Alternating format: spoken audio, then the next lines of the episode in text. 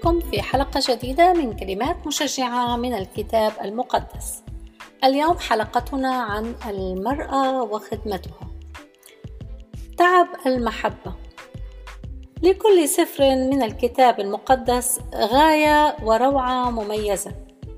ولكن معظمنا ربما يجد سفرا معينا أو إصحاحات معينة يشعر أن هذه الأسفار هي مميزة وتعطيه الراحة أو العزاء بركة أو تشجيع مما يجعلنا نحب أن نقرأها بشكل متكرر أكثر من غيرها.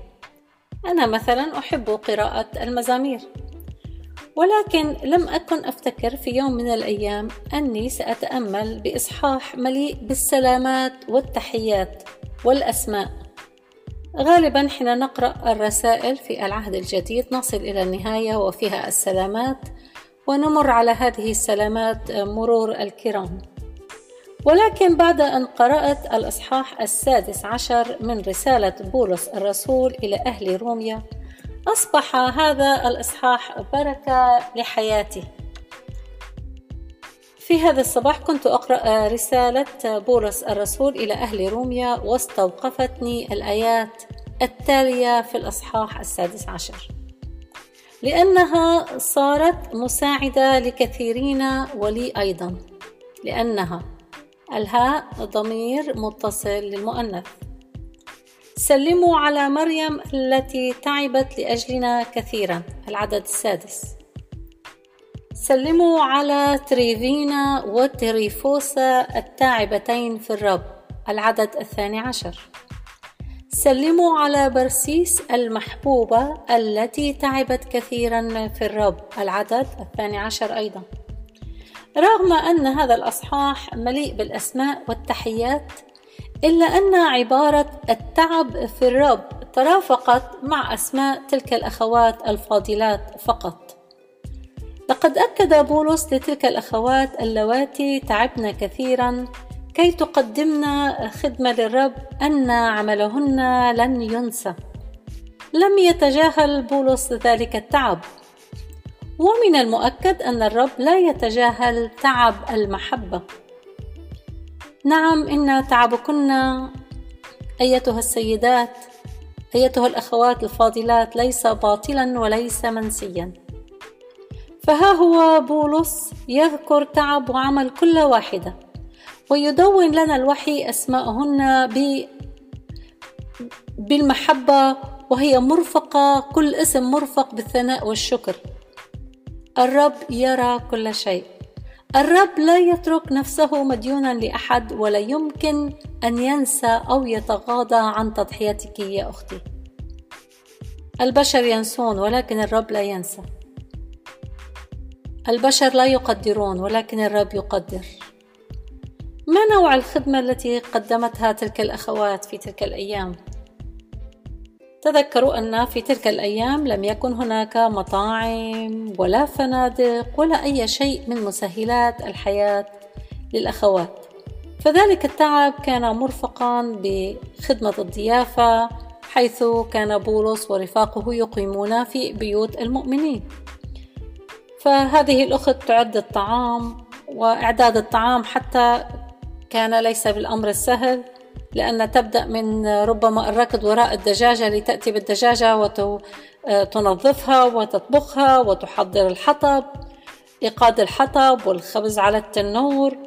كل تلك الأمور كانت تأخذ مجهودا كبيرا. ونحن في هذه الأيام الأخوات حتى بوجود الأجهزة والآلات ما زلنا نعمل كثيرا في بيوتنا وأضفنا لذلك العمل العمل خارج البيت. لقد تذكر بولس عمل تلك الأخوات. تذكر تعب الأيادي. تذكر التعب الذي يعتبره الناس ولا سيما في الأيام الماضية أن هذا واجب وهذا واجب طبيعي للمرأة وأنه لا شكر على واجب. ولكن نشكر الرب أن الرب لا ينسى تعب المحبة لا ينسى التضحيات يا أخواتي.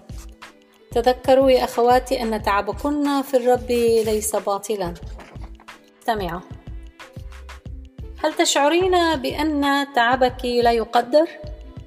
هل تتعبين في الخدمة ولا أحد يشكر؟ هل تتألمين ولا أحد يشعر؟ تعالي معي إلى كلمة الرب وانظري في هذه التحيات وكيف كان بولس ممتنا لتلك الأخوات فإن كان بولس في تلك الأيام تذكر تعب المحبة فكم بالحري رب بولس. الله الذي يرى كل شيء ولا ينسى أجر كأس ماء بارد. استمعي لصوت الرب يقول ولكن كل واحد سيأخذ أجرته بحسب تعبه. إن عدم تقدير الآخرين يا أختي ويا أخي لا يوقفنا عن الاستمرار بالخدمة. لأن كل ما نفعله يجب أن نفعله كما أن نفعله للرب وليس للبشر. الرب يرى والرب يجازي حسب غناه في المجد. لا تستسلمي للحسرة والشفقة على الذات. إن الحسرة والشفقة على الذات هي كذبة من إبليس.